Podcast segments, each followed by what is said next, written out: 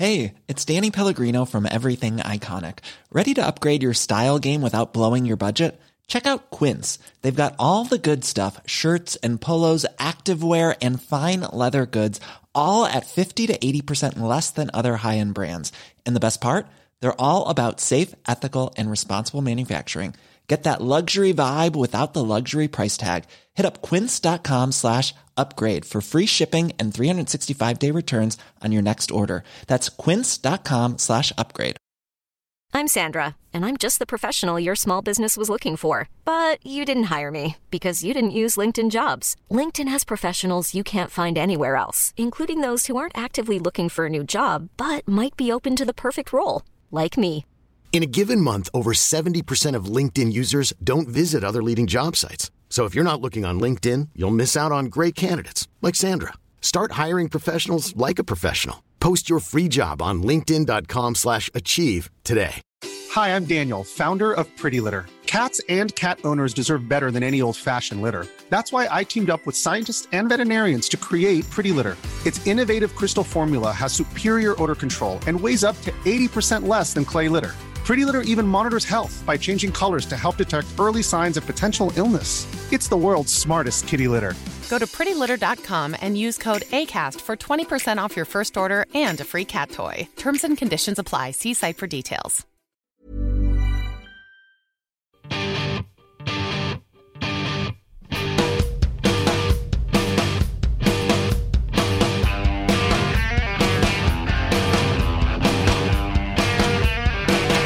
You're on Team Human, respite from the storm, clubhouse for the engaged but weary.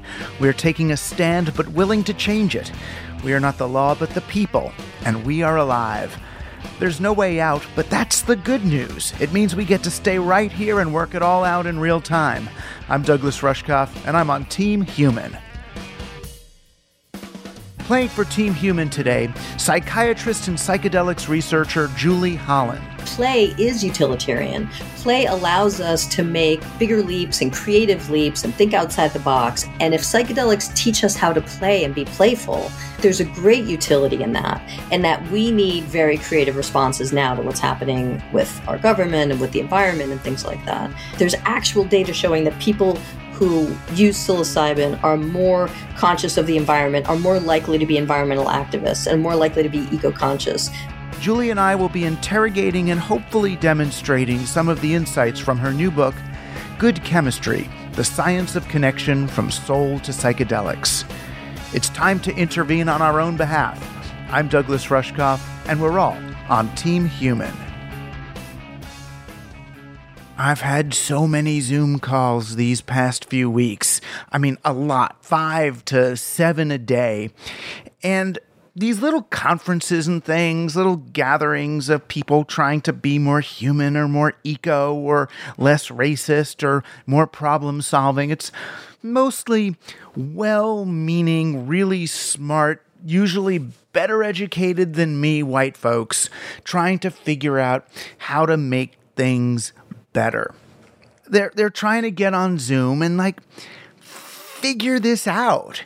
Like we're gonna have this is the feeling. It's like we're gonna have this discussion. There's gonna be five smart people having a discussion on Zoom with 40 or 50 other people kind of watching and asking questions, and we're gonna just figure it out. Or one of them, one of these people who's got an answer is going to convince the others that, oh, that really is the answer. We have to do this thing.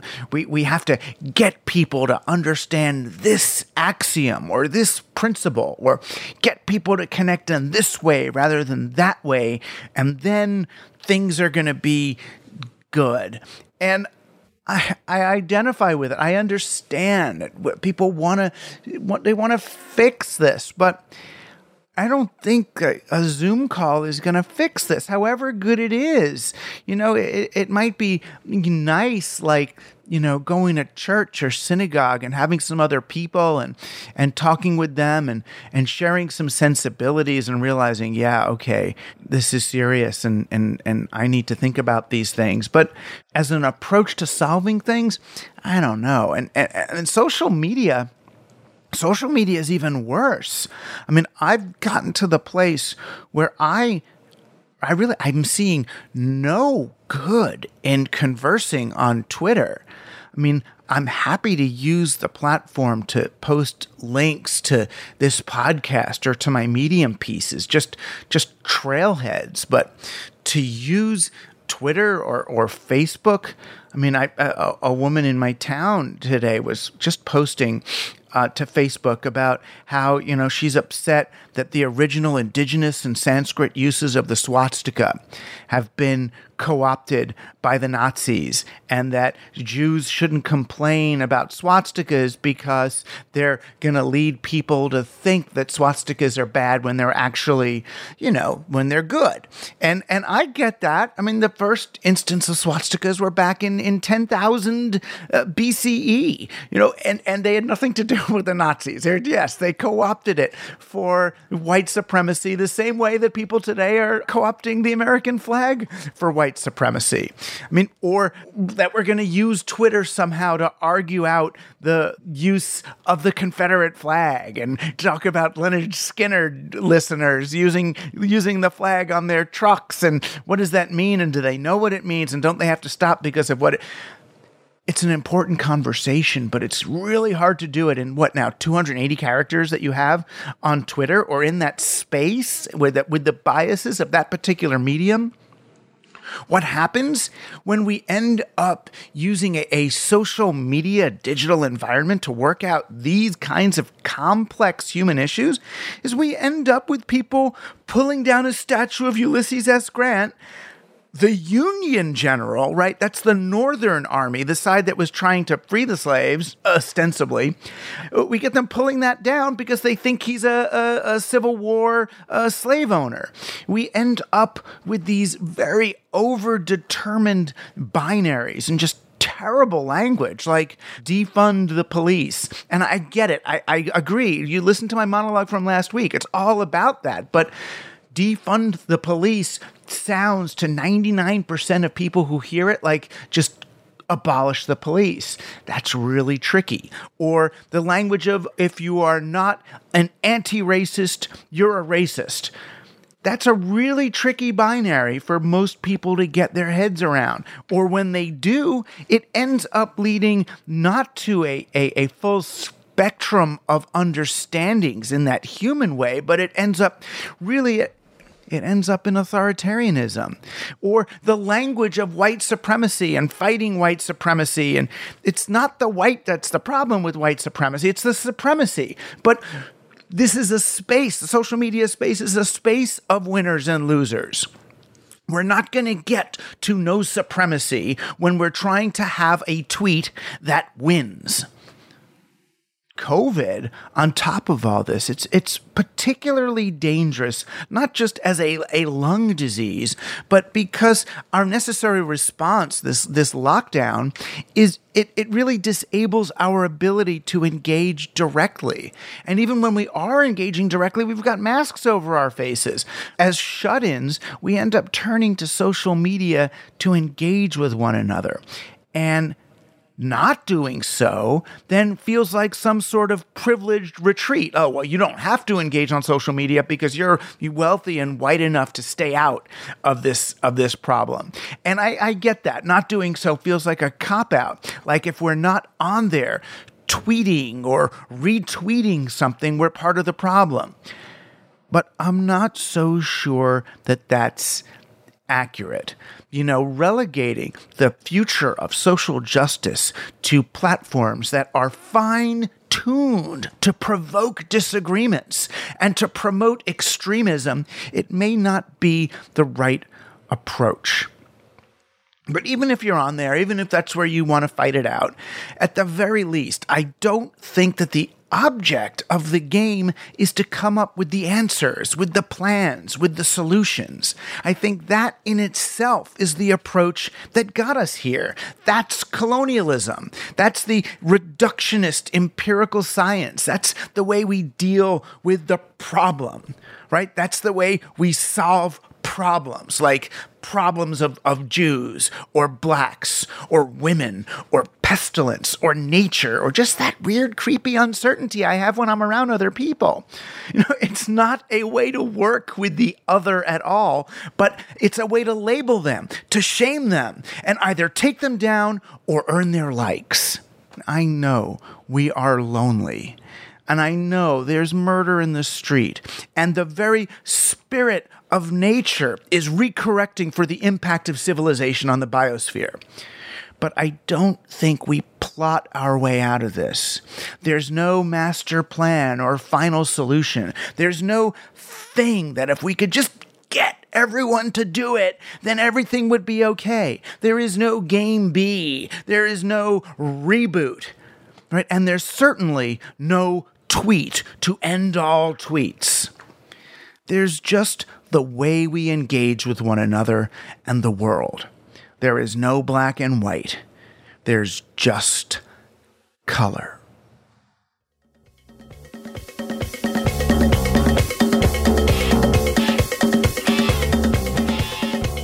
I'm delighted to bring my dear friend Julie Holland back onto Team Human.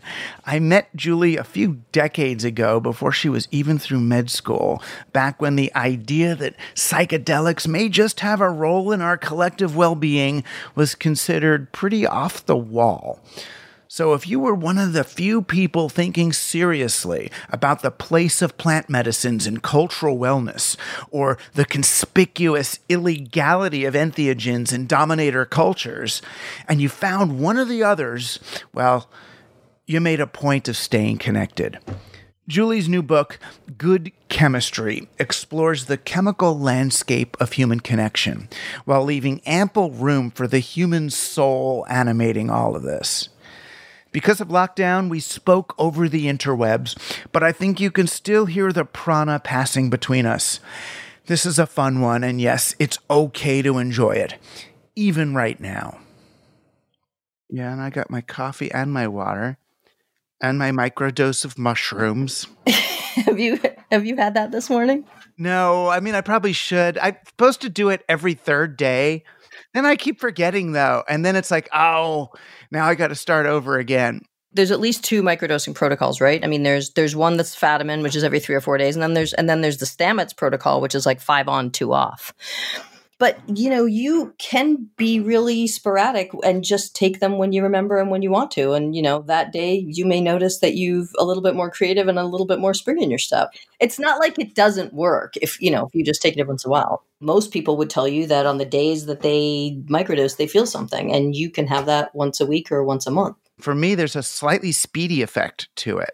Yeah, it's funny that it almost feels speedier than something like you know dexedrine or adderall but uh, to some people it definitely does. A microdose really is supposed to be in theory sub perceptual it's also the problem of you say you're intending to do a microdose but you've got now a plastic bag full of mushrooms right well right that's like the issue of like who eats who eats a tenth of a candy bar right? Exactly. or a quarter, or a quarter of a cookie. Like what kind of what kind of alien is going to actually really moderate their intake like that. I, I, always hear Terence McKenna in my head. It's like, dude, if you're not doing a heroic dose, you're not doing a dose. You know, it's I absolutely am not binary when it when it comes to psychedelics. I mean, I think you know, and that's why uh, I include cannabis in in the sort of family of psychedelics because, it, like everything, it's a spectrum, and you can have a little bit of cannabis or you can have a lot of cannabis, and if you really ingest, especially orally, a lot of cannabis, you're going to have some psychedelic effects. But even at just like a you know normal getting high kind of a dose, you you do have this sort of opening and expansion of of your mind or creativity, or you become more aware of your mind, which is the original you know meaning of psychedelic is mind manifesting, right? So even just something, you know, you get a little high from cannabis and you start sort of thinking about your thoughts, you know, that's already kind of mind manifesting. So I do think that uh, psychedelics are on a spectrum, and I would say at the at the other end of the spectrum are things like you know 5-MeO DMT, which are so ultra potent and hard to integrate because they're such intense psychedelic experiences. And then there's everything, you know, in the middle of cannabis and 5-MeO, which, you know, psilocybin, LSD, ayahuasca, ibogaine. Uh, I'm sure I'm leaving out some of my some of my favorites I haven't mentioned, but um, you know, MDMA. I, you well, know? you know, and and so whether MDMA is is you know certainly it's not a classical psychedelic, and most people would say it's not a psychedelic of any kind. But again, I would refer you to the original definition of mind manifesting, and I would say MDMA sure is mind manifesting, and yes, it definitely shows us patterns of thought and potentially ways to get out of those patterns.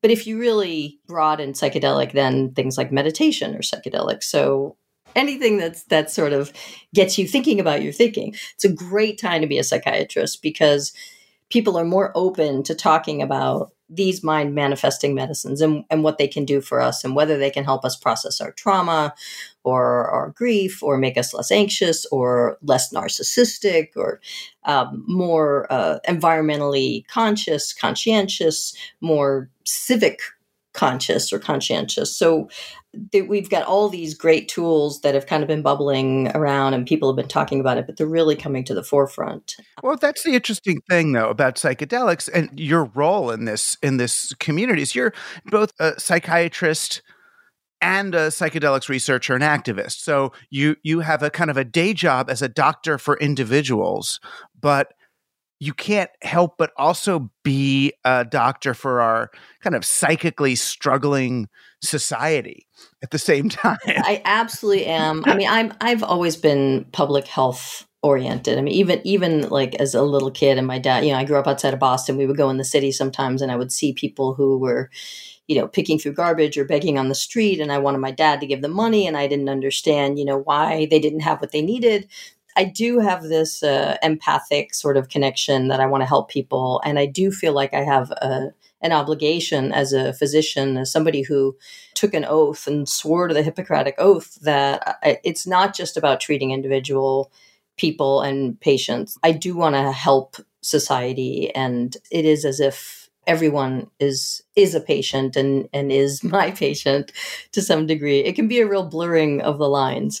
I care deeply about public health policy and about drug policy in particular. Even if you want to take a symptom like anxiety, it's not entirely personal. I feel like for me, anxiety isn't all this kind of Freudian individual psychic stuff coming up, but it's almost like when you go to Florida or Bermuda or somewhere and you walk around in the ocean and you just get to like a warm patch or a cold patch, that anxiety starts to feel like almost an environmental weather that then comes into my nervous system. Uh, there's always this sort of background hum of, oh my God, we're destroying the planet and what are we doing and what is that going to do to us? So, and then, and then there's the added anxiety, which we could spend hours talking about, about, you know, even in the best situation, even if we had like great leaders who we felt comfortable and we trusted and we knew they were, they were looking out for us and we were all going to get through this together, even if we had all of that in place, which clearly we don't there would still be the anxiety of I could catch a virus that will kill me or kill my loved ones.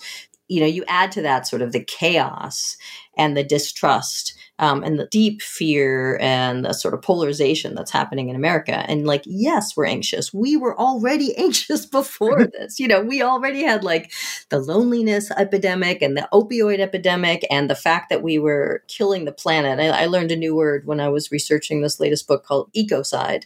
And, uh, you know, I talk about sort of our collective grief that we are traumatizing the planet. Things are getting pretty dire. And then you add the pandemic layered like a lovely icing on top of an anxiety cake. There's a lot. There's plenty for all of us. The interesting thing, though, to me, which makes it so different from anything that's ever happened, is that this is a global trauma this is unifying and that we are all in this trauma together. And that is true. Yeah. I mean, the words of people like Marianne Williamson start to make sense over the last few years. You know, as I was watching the debates, whenever she would talk, I would be like, yes, it sounds crazy, but that's also the sanest thing anybody up there has right. said this evening. And right. you realize, oh my gosh, we really do have to pull back to this almost soul spiritual place in order to in order to heal and that's why you're reassuring because you went through medical school and learned all the chemistry and and as you write we can see that what you're writing is informed by real science but you're not a cold hearted scientific nihilists thinking that we're just fungus on a rock hurling through cold and median, meaningless space. Right. Well, I would say at least at least we're not all fungus, is what I is what I would say there. at least not primarily. I mean, if you want to identify as fungus, I do not want to take that away from you. But that's true. And fungi, I mean, are maybe better than us. The book that I have coming out in in June, uh, it's called Good Chemistry, and the subtitle is "The Science of Connection from Soul to Psychedelics."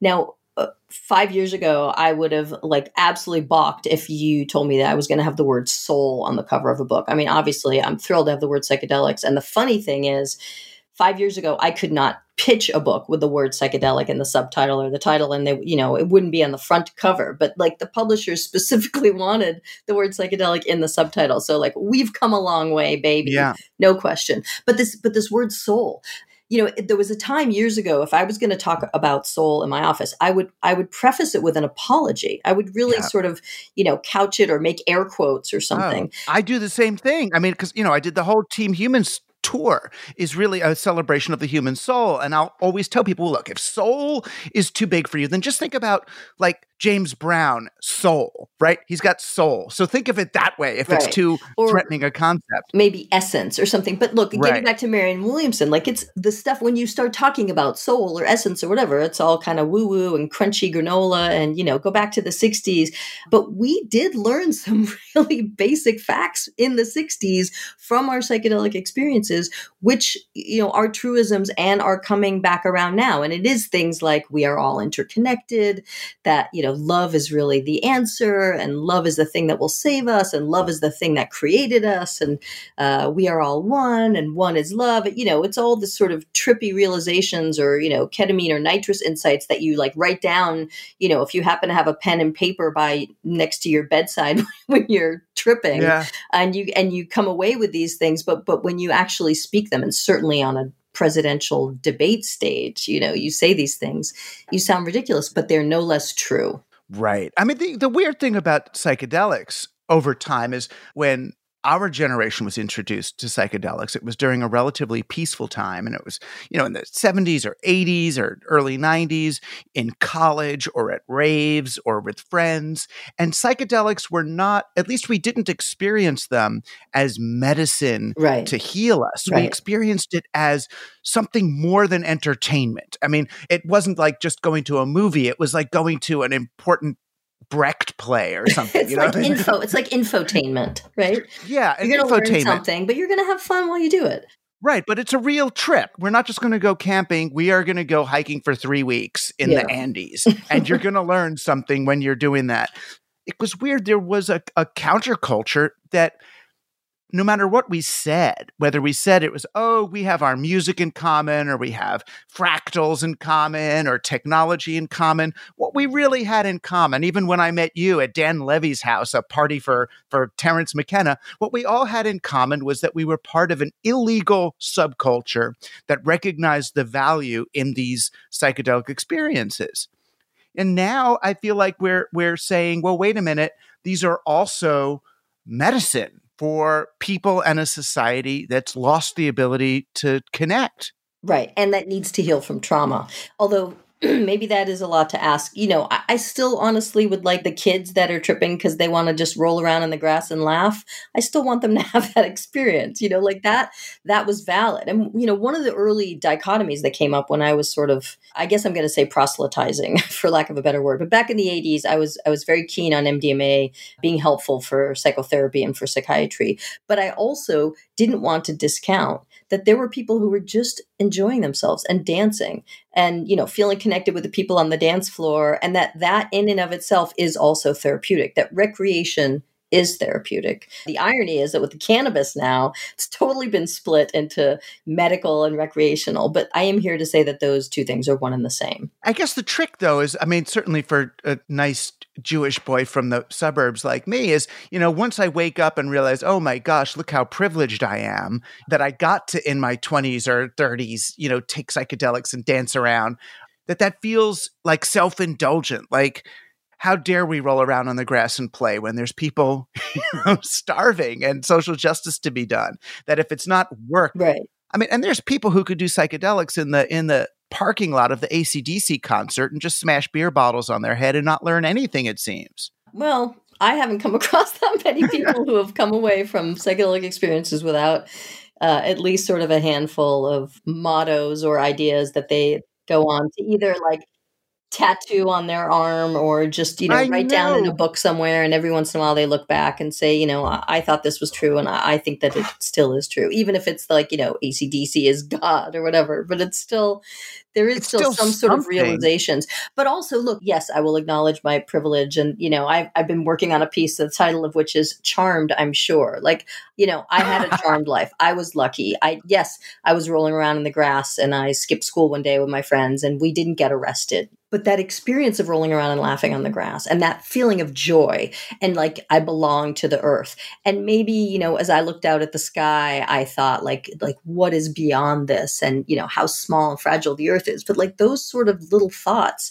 um, especially in adolescence they get in pretty deep and they survive a lot of pruning and they go on to inform my sense that everyone is connected and that I, you know, what I do to someone else, I do to myself. Those things end up sort of, you know, being part of my fabric. So that's why I don't discount uh, recreational experiences. I, you know, I went through a, a pretty significant rave period, and it really helped me understand oxytocin and tribalism and you know feeling part of a group and how sort of heady and intoxicating that is and and honestly going to raves helps me understand the appeal of a Trump rally to somebody who's there. So that's Right. something because if we Right, don't for sure. understand, if we don't have compassion, we're we're so fucked. And like you know, the lessons from our psychedelic experiences, we have to actually integrate them into the here and now. And that's hard because I'm writing a piece about about Trump and ayahuasca. If you can imagine, I don't know exactly how it's going to go, but it was right after the election, and the curandera said to us, "Trump needs compassion. You have to find compassion for him, and that is that's your journey." And and we were all just like, "Huh." That's what Ram Dass was saying too. You know, when Yeah. they asked Ram Dass about Trump, and he says, "I keep a picture of him on my prayer table," and Right. and I'm look at him, and I think, what karma did this guy come in with to be, you know, so angry now, and to be to be, you know, Well, fighting like that. what karma did he come in with? What trauma did he go through? I mean you know people people get sort of stuck right where they get traumatized. So like some people get a little bit stuck in toddlerhood or they get a little bit stuck in adolescence because they've had traumas. And you know i would wager he's not my patient. I've never examined him. I am not beholden to the goldwater rule whatsoever because i'm not a member of the ama but i am beholden to the hippocratic oath and i do care about public safety. So i will speculate that I believe he was probably traumatized both in toddlerhood and in adolescence. He's got a lot of features of each in his behavior. It is hard, of course, to muster compassion for somebody who's doing all these things that we sort of deem as a society uh, are, are sort of evil and you're not supposed to do. And he lies, and then he lies about lying, and and he's pitting you know states against each other and countries against each other, and he's disrupting the world order. I mean, it's crazy what's happening, but we have all been complaining about him for three plus years, but he hasn't changed. We've changed. America has changed because of him. And bitching about his pathology is getting us nowhere. So we do have to find some other approach. And so I am trying to think about, you know, I imagine what it would be like for him if he were in an ayahuasca session. And okay, granted, I take a little bit of pleasure in imagining him sort of, you know, writhing on the ground and crying and vomiting. Uh, but also maybe, maybe he's coming to some realizations about his life and how he was treated perhaps by his parents or perhaps by the boys at military school. You know, I don't think it's a coincidence that he surrounds himself with generals and he's got a hard on for dictators. I think that stuff really came out of his time in military school.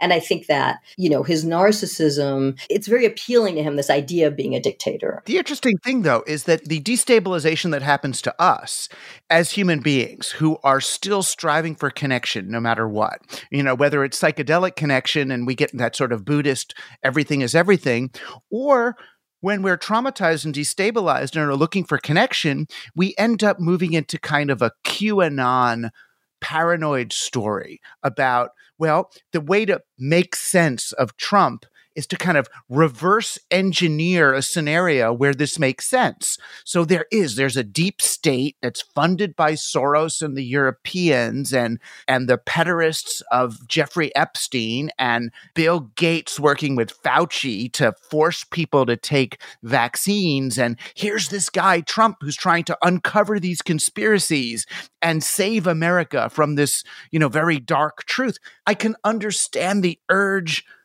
to try to paint a picture where it all makes sense as a substitute for the connection that you're talking about. Right. Well, but also it's it's very unsettling like let's say he's your father or something right? You would rather be like okay well dad has a plan. He knows what he's doing. I'm just you know i know it seems weird now but he's got a plan. Like that's just how you comfort yourself when you're a scared child. The truth is that that many of us are our parents uh, were winging it and you know sometimes they got lucky and sometimes they didn't. And I do think that just because of of his personality type, he sows chaos. He's comfortable with chaos. And Trump is at an advantage if other people are destabilized and chaotic and don't know what's real and what's not. And then that's, you know, that's one of the real advantages of being a, a chronic, uh, a compulsive liar is that everybody around you ends up not on firm ground because they don't know what's real and what's not and what's information and what's misinformation. Right. The weird thing is that's partly a psychedelic feeling. You know what I mean? That that sense of being untethered from our reality tunnel. So yeah. there I, a lot of people, you know, have been asking me about Robert Anton Wilson and how, you know, his notion of of conspiracy theory and reality tunnels, how that really applies in an age of Trump where we no longer know. You know, you could put on your your MSNBC reality tunnel, your CNN one, or your Fox right, one, right, or your, exactly. you know, that there's something healthy in that, in moving into that sort of ontological relativism or nothing is true because everything is true. That's there's something that reminds me of the psychedelic insight in yeah. that, but there's still a real reality though, right? I mean, I mean, I guess you get schizophrenic kind of patients asking you this all the time, but it's like, please tell me something is real. Is there what right? Is there one reality here, or is it just well, whatever we're our consensus creates? Right. Uh, you know, I'm a medical doctor, and my training was very biologically based, so I do sort of rely on science as being the thing that is real.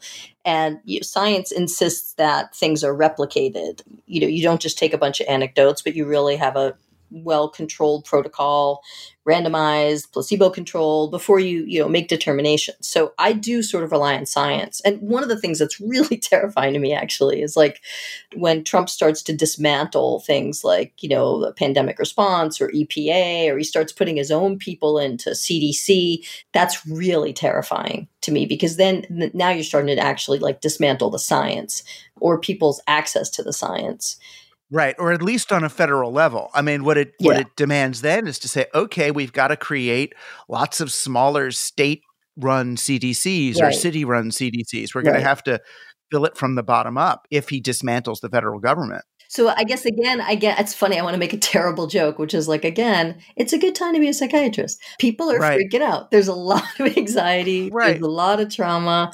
For sure. And I've always seen myself in the same profession of you know not not doing it with medical knowledge but more sort of you know literary or narrative knowledge helping people make sense of right. the world so that they are capable of taking autonomous intentional action I mean, it's the other side of it. You're doing it from the side of the psyche. What I'm doing it is more from the side of the social scientist saying, no, no, no, wait a minute. This thing that you're mistaking for reality, these are not given conditions. These are creations. These are institutions that were created by some people at some moment of history that you're now, or we're all mistaking for the way things are. Like, yeah. you know, whatever it is, central currency or banking or corporatism or, you know, n- nation states. Well, I think, you know, the other thing is we should probably touch briefly on our ability to learn is affected by how anxious we are but also our ability to learn is affected by how isolated we are a few different ways. I'm assuming you mean the more anxious we are, the worse we learn?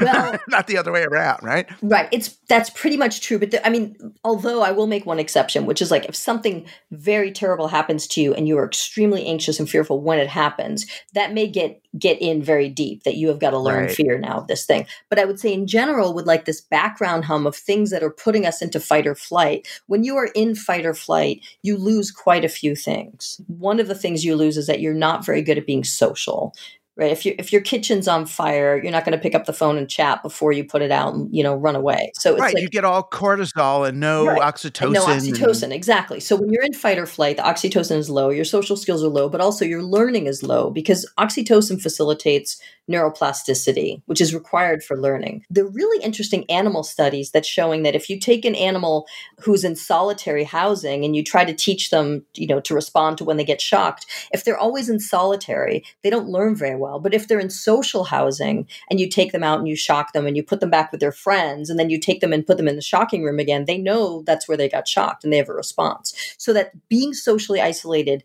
means that we are physiologically at a disadvantage for learning. And then also, if you're socially not around people, you can't model other behavior, right? You're doing your own thing and you're not seeing how everybody else behaves, except in your feed, which you are curating with every one of your likes. So, it, like, it doesn't count. You know, if that's the information you're getting, it's like, you know, you click like, and so you get more of that. And so then that's the information you get. You just get so dug into your little silo. And that is one of the problems that's happening now with how polarized we are as a nation is that we're we're all digging deeper into our own little polarized silo. And right. because of the personality structure of the president he wants us polarized. He wants us fighting against each other. That is that is what people with cluster b personalities do. They create imbroglios they say a few different things to a few different people and then all those people fight amongst themselves because of what this person did. I mean that's a great narcissistic ploy yeah. to keep everybody at a disadvantage. And and I don't know if he's doing it consciously or unconsciously or if he's being advised, you know, by people who are smarter or more evil than him. And then there's a, this whole issue of whether he is, you know, in in a a dementing process if he is like further and further cognitively compromised which is my intuition is that is also part of the picture here what's going on is you're seeing you know as with anybody who starts to get more demented uh, the early stages of dementia you see a few things. You see a, a, a coarsening of core personality traits and you see a disinhibition. For instance, you know, if you've seen this guy like molest a flagpole, you know, like uh, that's pretty disinhibited behavior. Or, you know, making puns, like he can't even stop himself. You know, he's talking about the modeling and the models, and he's like, I've been under a few models, you know, like yeah. uh, perfect, like the letter was perfect. You know, he can't stop himself from uh, showing his true personality. It happens over and over again. Right, that every association he makes ends up going into his mouth. But the other thing that's interesting to me about maybe I'm getting senile to make this connection. It starts to make me think about that the the myth here, one that I've been under anyway, is that solving these problems requires more work. That in some ways, when I look at our problem economically, oh, how are we going to get everybody back to work? And what are we going to do? And that these are these are also misperceptions that we have because of the way our economy works. We actually don't need more production of more goods for more people. There's plenty of stuff. Right. There's plenty of food. We're burning food. We've got right. empty buildings with homeless people in tents in the parking lots. Right. You know, right. that in some ways, the problem is not that we're not working hard enough, but that we're working too hard. That in some ways, it feels to me like one of the beauties of psychedelia is if you don't learn to have fun, you're going to have a bad trip. You know, that basically these psychedelics are fun. They institutionalize a kind of and I don't mean it in a in a terrible way, but a kind of a useless fun. It's not applied. It's non-utilitarian fun. You may not bring anything that's going to help you at your job at Google, but it's just bringing you into a state of appreciation for how things are. And, you know, and you have a great moment in the book where you say that we are swiping left. We're just constantly swiping left. In other words, swiping left is like in one of those dating programs. It's like the people you don't want, the right. thing you don't want. It's just want. like rejecting reality, rejecting what the options are. Right. You keep rejecting it, but it's great for consumerism, right? right. get rid of this computer, get another one, get rid of this right. phone, well, get rid of this wife. We upgrade the stuff we own and we upgrade, you know, our partners and our lovers. Right. And that keeps the economy growing. Right. But the only reason we're growing, and I've talked about this elsewhere, the only reason we're growing the economy is to pay the bankers. It doesn't help real business function to grow. A business can get to it its right help side. People, right. Well, you know, unrestricted growth in medicine is called cancer. Um, it's yeah. not, you know, it's not healthy. Pruning and sculpting and pulling back is is what is healthy, and that is what is happening now, like it or not. But I also wanted to talk to you about this non-utilitarian idea of play Yeah. because play is utilitarian. Play allows us to make bigger leaps and creative leaps and think outside the box. And if psychedelics teach us how to play and be playful, there's a great utility in that. And that we need very creative responses now to what's happening with our government and with the environment and things like that. There's actual data showing that people who use psilocybin are more conscious of the environment, are more likely to be environmental activists, and more likely to be eco conscious, as well as they're less likely to engage in domestic violence. So we have direct benefits, you know, even if you don't look at the, the benefits to depression, which are real and persistent, there are still these other benefits of being more creative, being more playful, But it's quite possible that you only get those utilitarian ancillary benefits of play because you've been playing without that in mind, because you've been genuinely playing for the sake of play. Yes. Do you know what I mean? So then it makes me wonder then also about this focus on connection, you know, and the science of connection from soul to psychedelics. When when I hear that, what what I start wondering is, are you seeing that our connection is for something that with better connection then we handle the world better and better politics and better global this or is connection the whole point? Is connection the goal Well, it is. I would say it is the goal, and that I mean, I also, you know, when you look at the biology, and the, and I talk a lot about sympathetic versus parasympathetic, right? When you're in fight or flight, you're really not looking to connect. You're looking to be aggressive or evasive, right? You're either going to fight or flee. And when you're connecting is when you're in the other form, which is the parasympathetic. So it's when cortisol and adrenaline are down, and you're not in fight or flight, that you are able to make connections. And whether you're connecting with a partner or with a child or your family or your dog or with nature or with your community, or if you're tripping and you feel connected with the cosmos, all of that connection brings about this good chemistry, things like oxytocin, and also it, you know, tickles the endocannabinoid system and dopamine and endorphins. It's like all, you know, all the happy juice comes out when we feel connected, but it's not just connected with another person or a family or community or nature or cosmos. It's also when we feel connected with ourselves, when we feel in line with who, you know, our true essence, you know, this idea of like emotional integrity or authenticity, just being embodied and connected unto yourself is a state where you will have less anxiety. So anytime you're connecting with any of these things, you are going to be in in the parasympathetic mode, which is really uh, our natural default setting where we're supposed to be, where we are resting and digesting and connecting and protecting. It's that tend and befriend mode. And that's the only mode where our bodies can heal itself. Like oxytocin Right. helps wound healing. and you can feel it you know and you feel it especially you know right after an experience of awe Right. you can go into that And I will say one thing about that, which is that it puts us in a in this opened state. It's an ultra open state that is particularly good for learning. It really primes the brain for learning. But it also it gives us this sort of small self sense. If you feel like everything is connected and the universe is connected, you know, at the peak of a psychedelic experience, you you may feel as big as the universe and like you are jacked into the universe or you may feel very small because you realize how tiny you are compared to the scope of the universe. So that like small self sense that you also get with awe, you know, if you're at the Grand Canyon or looking up at the stars, you know, this sense that you're small and that, but that you're part of something big. That is a, a unique, magical sort of experience for the brain and the body. And it puts us deep into parasympathetic.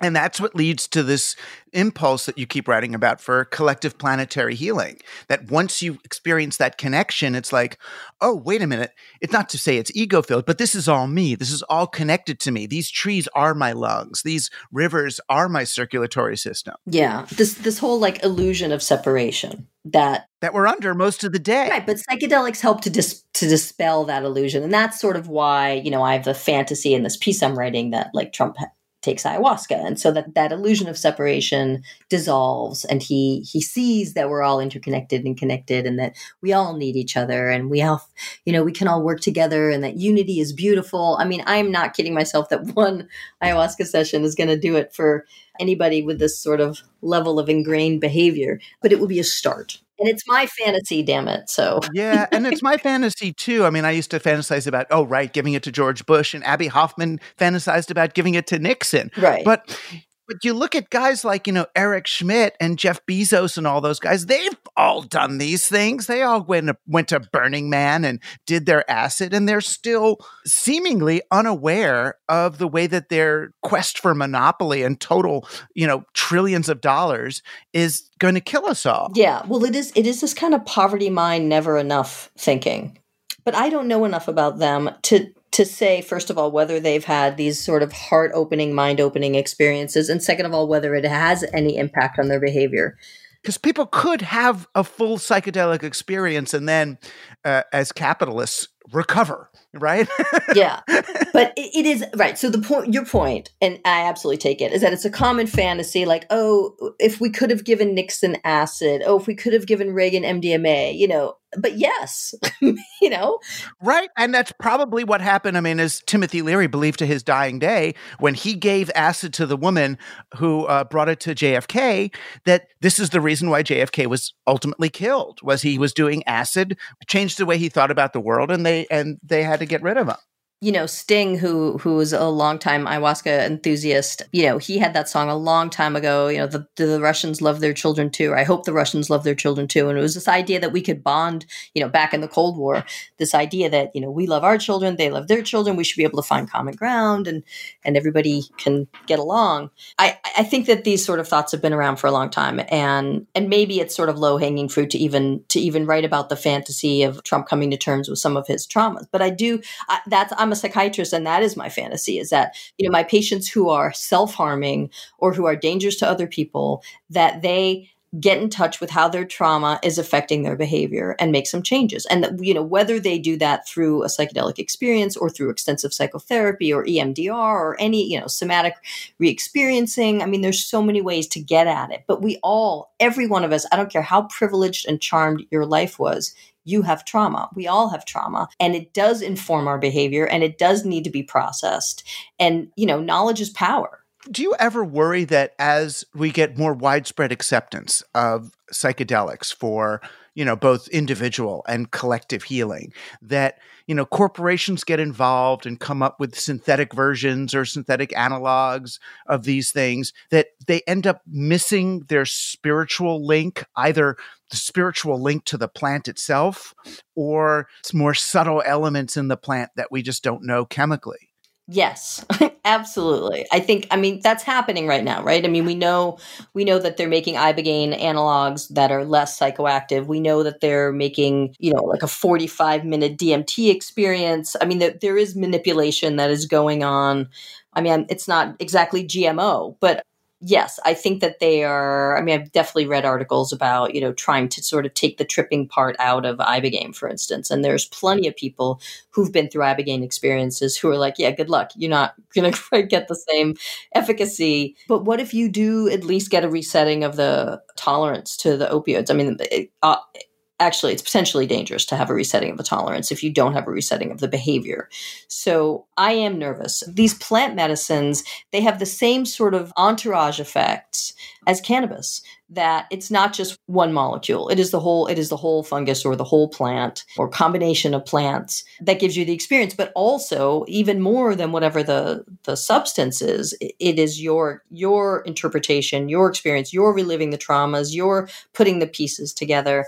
And if you if you don't have that i just don't understand how you can have any real behavior change if you don't have real learning. Well that's what i always wondered you know that what they seem to be after and even you know bless his heart even since the Sasha Shulgin days when he was at Bohemia Grove with the Republicans that they're looking for a chemical that you can get all of the psychedelic programming, but without any communication from the spirit world or the plant world. As if, you know what I mean? We want your molecule, but we don't want what you've got to tell us about what we're doing to this planet or one another. Yeah. Well, I think, you know, in for a penny, in for a pound. And I think that it's going to be very hard really to separate. And also you know there's this obsession with wanting to make sure people have good trips instead of bad trips. And you know that also is completely on a spectrum. And and being in a challenging place or feeling like you don't exist anymore that is sometimes an absolute inherent crucial piece of it. Right. If you're going to go to a, a psychologist or a psychiatrist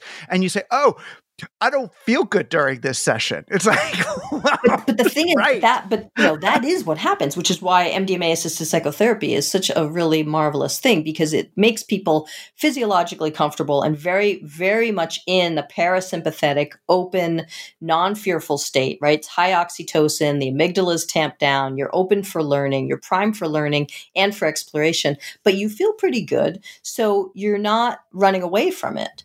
And that is one of the things that makes it incredibly useful because in real normal therapy, you start getting too close to something, people disappear for months at a time or you've lost them forever. You know, and it's it's like, you know, one step forward, two steps back, two steps forward, one step back. It's like peeling an onion. It takes years and it takes a long time to really see changes in symptoms or in behaviors. But with psychedelic psychotherapy, whether it's MDMA or psilocybin or, or ibogaine or ayahuasca, it is a catalyst for change, for behavioral change. And so you see these things um, more quickly. And the odd thing about it is it's hard for people to believe this, but but psychedelics can actually be almost anti hallucinogenic on a certain level. I mean, I had had a um, when I was young, like 22 or something, I was in a car accident with my best friend and he died right next to me in the driver's seat.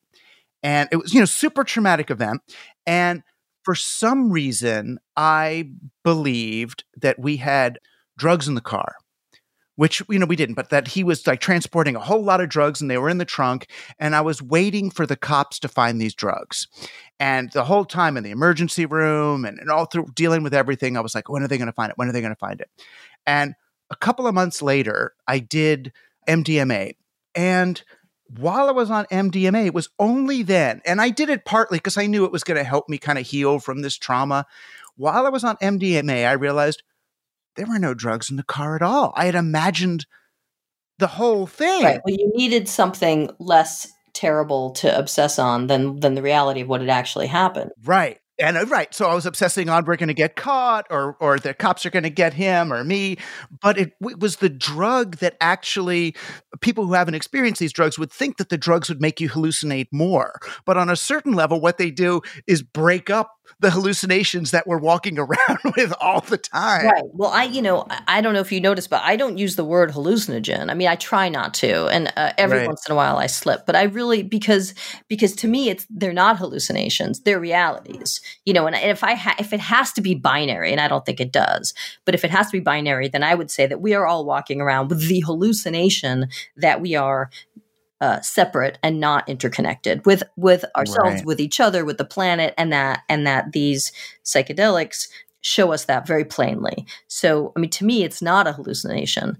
But I, I understand sort of the history of why these drugs were called hallucinogens, why before that they were called psychotomimetics, but it's not accurate. So I just try not to propagate it. Right. As a scientist, what do you see as the nature of the connection between us all? Is it some like psychic morphogenetic thing that's happening in waves? Is it like polyvagal theory that we're just receptors of some kind that uh, for a signal that's outside us? In other words, what is the nature of our connection to each other? Because apparently we're separate, but we're actually part of something as much as our cells are part of a single organism. I guess I would just revert back to my typical answer with questions like this, which is that I, I do tend to approach things pharmacologically. I am, uh, above all, I'm interested in drugs and behavior and, and the interaction of those two things. And so I think a lot about oxytocin. I think a lot about the sort of how how behavior stimulates hormone release, but hormone release also stimulates behavior, and that these things are cyclical.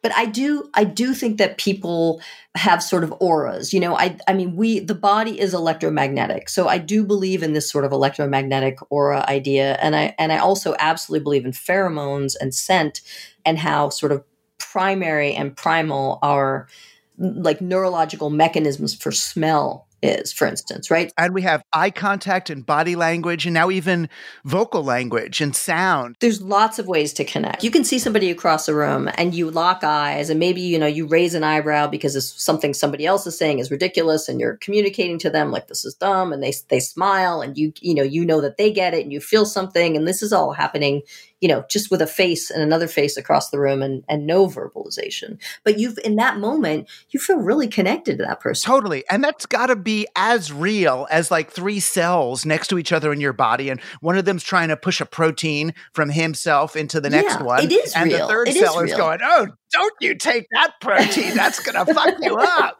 You know? But like if you know if you're on like a Zoom call or something and and you're texting somebody aside, you know, about the call or you're chatting with them privately or something, there is this sort of feeling of like a little bit of intimacy and secret communication and maybe even a little oxytocin rush, you know, and that sort of feeling bonded with that person. But there isn't any eye contact there. So, you know, how do we how do we explain that? But there's there's this oxytocin researcher Paul Zak who who did a pretty small study but did show that um, whether it's with text or with video conferencing or or with social media, you know, pinging, but like there is still some increase in oxytocin in those communications. It's not as much as you're going to get when it's skin to skin, eye to eye, when you're smelling somebody's pheromones, um, but it's also not nothing. Yeah, no, and I felt that. I mean, remember back on the Art Bell show, the late night radio show, Mhm. When Terence McKenna was dying of brain cancer, he had the whole audience do like a focused, like, let's try to heal Terence. Right. You know, and so we're all, it's like two in the morning, you know, and everybody's around the country who listens to this show. We're all, I felt connected to everybody when that was happening. I mean, we've had these mass media events, even the landing of the moon. I mean, these are very exactly. television era, Right. but the whole world feels like it's one thing for a moment. Right. you know and that's part of what part of what the challenge is as we move from these globally embracing media like television and radio to digital media which are you know so polarizing in other ways. You know they're they're very individualized. From eWorld to the iphone you know is sort of the, the evolution of, of apple. It's trickier it's harder for us to experience that that sense of oneness Yeah, and I and I would argue that our current government is is really challenging our ability to feel unified as a nation, and that's going to work against us. at least it's leveraging uh, i don't know that it caused it but it's certainly leveraging and amplifying that sense of divide in order to you know increase its own its own power Yes, I, w- I won't say it, it caused it. You know, one of the things uh, I mentioned in Good Chemistry is that our, you know, our nation has its own childhood wounding, right? I mean, first of all, we've got the genocide of the native population, and then and then we've got slavery, and like those are two huge traumas for us, so it's one thing we kill the indigenous population then import another right? And like fuck to them it over for for centuries. So our nation has its own sort of festering wounds. I don't even know how to exorcise, you know, this level of national trauma. Like, how do you do that? But at least we should acknowledge it that it's there. Right, you know, and the the healthy way of doing that very same thing, which is something that's always troubled me or, or confused me, is you know the way we encounter one another. So, like, there's a section in the book where you're talking about you know the ways to engender sort of openness and connection, mirroring somebody, validating, empathizing, the anchoring gaze, soothing tone. I mean, those are the things you can do with another person to try to engender trust. But is that manipulation or love? I mean, I understand it's it's totally appropriate to do it consciously. If somebody's freaking out or you're there's a crazy person, you mirror, you validate, you empathize. You could do an anchoring gaze and a soothing You can do it with your kids. You can do it with anybody. You could a coworker. But then when you're doing it with just people in a social situation, is that like neurolinguistic pro- programming manipulation of the other? Uh, so yes, uh, sure, but so is so is any social interaction. You know, I can speak to you in a certain way and and sort of be like rhythmic and and repetitive and mention certain things every once in a while that like get stuck in your head even though they're not your thoughts. You start to think they are your thoughts. Like, you know, I think any any prolonged social interaction there's a level of manipulation that happens and that's and that's natural and normal. But it feels like if it's happening normally, naturally, and unconsciously, then it's like, okay. But once you're doing it, like, okay, I'm going to drop in this word now. It's been two minutes. I'm going to drop it in again Right. until, and oh, now I see they look down and to the left when I do that. Therefore, they're a physical person or they're an audio person. Right. Or that's where it starts to get scary to me that it's like uh, somehow inauthentic. Well, I don't know if it's inauthentic. If you, you know, some people probably sort of have more advantage than others in terms of how they can manipulate people. And obviously, some people have like a bully pulpit, uh, you know, they have a bigger audience, things like that. And some people just have natural daily charisma. They're just using th- these techniques more, whether they realize it or not. Yeah. All right. And then you have someone like Jim Jones who realized it and did it anyway, right? So or like, Tony Robbins right, or, or any of them. Hitler. You know, who do we give that power to? I mean, you know, this the the Trump ayahuasca piece I'm working on. The thing I keep coming back to is like this guy needs a neuropsych evaluation. Like if you're my patient, I'd be like, you should really get you know a full battery of cognitive tests and personality tests so that we really have a better sense of what we're working with here. But if we can't do that, let's just spike his tea with LSD and see what happens. I'm not saying that.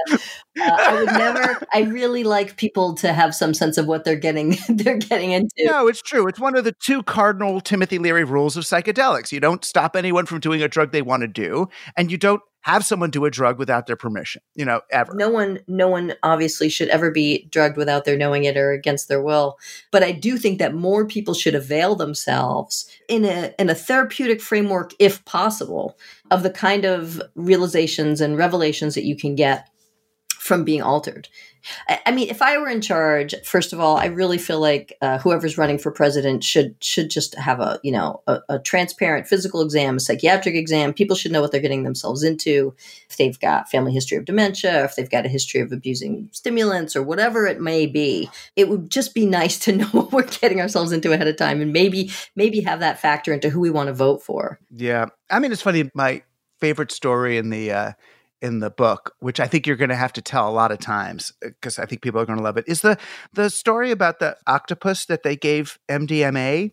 It feels like that to me is the most hopeful part of the book that these octopi that are like these antisocial competitive whatever and they you know we know that they rip off the claws of crabs and turn them into weapons and you know they only show up for sex and stay away from each other otherwise right but but under the influence of MDMA they were playful as opposed to antagonistic and it was it was pretty significant finding they showed their little bellies to each other and yeah, stuff which which means they really showed their most vulnerable parts which is quite symbolic. And it's just such a beautiful idea that then the octopus was just playing. It's just chilling, you know? Yeah. That they can trip. They it's just sort of amazing. the octopus can roll, yes. Yeah, but if the octopus could get to the place where it's really just chilling and going, Whoa, I'm an octopus this is this is cool that you it changes your perception of all the animals in nature you know last week i had a, an indigenous a person and scholar on on team human and he was like i love that you've i love that you've advanced the idea of find the others from timothy's find the others like you to find the other others. But he said, I want you to consider others that aren't even human. Right. And when I read your story about the octopus, I was like, that's what he's trying to tell me that they're all with us my partner Jeremy and I, we, we have been having a lot of close encounters with birds here where we live. And I, I have had like long, extended eye contact with eagles and with hawks. Um, and recently we have a we have an owl on our property now. I do have the sense that the animals, especially now, I mean, I was already having this before, but especially now, that they are really kind of coming around and trying to communicate with us as best they can. And I hope this doesn't sound crazy. I am, I swear I am of sound mind. But um, this whole idea of like human animal communication. Anybody who's tripped or taken MDMA ends up thinking a lot more about this and, and maybe have had experiences where they feel like they really are communicating with animals. And I, I would love more people to really talk about it and write about it because the, you know, it'll help to normalize this idea and not make it sound so insane. The business of psychedelics feels like the kind of the final confrontation between the powers of good and evil. In other words, that what happened to the internet is going to happen to psychedelia. Will business overtake and co opt psychedelia? Or is psychedelia the ultimate way to infect capitalism with you know with human human and, and natural values. It's left to be seen. You know the internet so far anyway could not withstand the onslaught of capitalism and startup culture.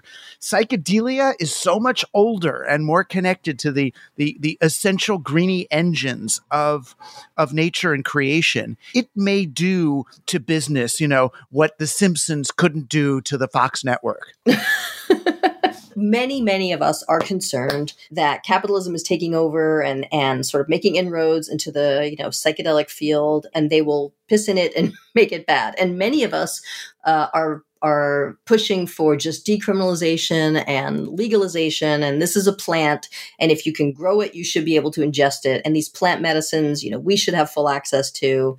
Um, why why can't we just grow them in our own gardens? So I really hope that it can withstand it. It is it is a particularly sort of tender, challenging time right now. But there are people who who feel very strongly about how things should be or how they shouldn't be. There's a lot of sort of vested interests and parties, and I, I am trying to sort of stay uh, in the mix and stay relevant and make sure that people do things for good and not for evil. Territoriality and tribalism, like, you know, we're hardwired for this stuff. So there are going to be a lot of sort of growing pains. And the truth is that there is a mechanism in place for getting these these plant medicines out to people, and that is sort of medical approval and FDA approval. And but then the issue is like, well, is insurance going to pay for this? How what is this going to look like? you know, and there's and these medicines are not like anything else. It's not like you have a bottle of 30 and you go home and you take one a day. There's just there's no precedent for you know medicines that are taken during therapy as a catalyst how do we code for these you know? Like wh- how do you how do you bill for this? But people are scaling up as if as if we will be able to do these things. But right now you know this also brings up this whole issue of, of accessibility. And like right now like psychedelic community is very white. It's not very integrated. There are very few clinicians of color um, research subjects patients of color. So you know we we need to do a lot of work to make these medicines really available to the people who need them most which is not necessarily the people who are taking them the most. You know that's kind of what i was arguing back at the disinfo conference way back in like 1999 yeah. that we've got to give up being cool. You know it's fun to be the ones who actually know about this stuff but as long as we're the only ones who do the the rest of the world's going to remain you know unhealed. Yeah absolutely absolutely. And you know there's i am i'm not going to say i'm like taking a victory lap but i am sort of feeling validated that the things i've been talking about since the mid 80s um, are finally coming to pass. Back back then it was all like harm reduction and you know needle exchange and you know make sure everybody has condoms and stuff like that and supervised injection facilities. Some of that took a long time to come around but it is all coming around. And Uh, MDMA assisted psychotherapy. More and more people know about it. More people understand that psilocybin can help with end of life issues and with anxiety. And wait till we see the data that's going to come out in treating addictions with psychedelics because it is going to be very powerful and that that will be lovely because we're going to have more people addicted to all sorts of things coming out of this collective trauma. And if Big Pharma can make as much money on psychedelics as they do on all of those opiate addictions, they'll be just fine with this but you know the, here, here's the big issue is that these are not once a day meds. And so there really isn't as much money in it for big pharma. But they'll try to figure out how i mean that, that's why they're going to glom onto microdosing right? Because there are more doses. But you know for the for the big psychedelic assisted psychotherapy you're talking about taking this drug once or maybe two or three times you know in your lifetime to really tackle these big traumatic issues. There's no money in in, in a pill you're only going to take two or three times. But there's money in the daily dose so it, it will be curious to see. I, I, imagine that's why they'll probably glom onto microdosing more than macrodosing. I, I mean, I can't pretend to know the the mind of of big pharma. I just know that all, all those great psychoceuticals are going to be in the pipeline soon. So exactly, buyer beware. well, thank you, Julie. Thank. I, it's always great to connect with you, especially about the the topic of connection. Yes, I love speaking with you. Thanks for being on Team Human. Our guest today was Dr. Julie Holland, author of the new book, Good Chemistry The Science of Connection from Soul to Psychedelics. You can find out more about Julie and all of our guests at teamhuman.fm, where you can also become a supporter and get free stuff and access to our new members only Discord channel. Join Team Human members like Daniel Green, Neil Levine, Sam Watkins, Stephen Conry, Sean Drury, and Mary Ayataka. Thanks so much for keeping Team Human going. The show and most of my monologues are also on Medium at medium.com slash team dash human. Team Human is produced by Josh Chapdelaine and edited by Luke Robert Mason. I'm Douglas Rushkoff, and you've been on Team Human, our last best hope for peeps.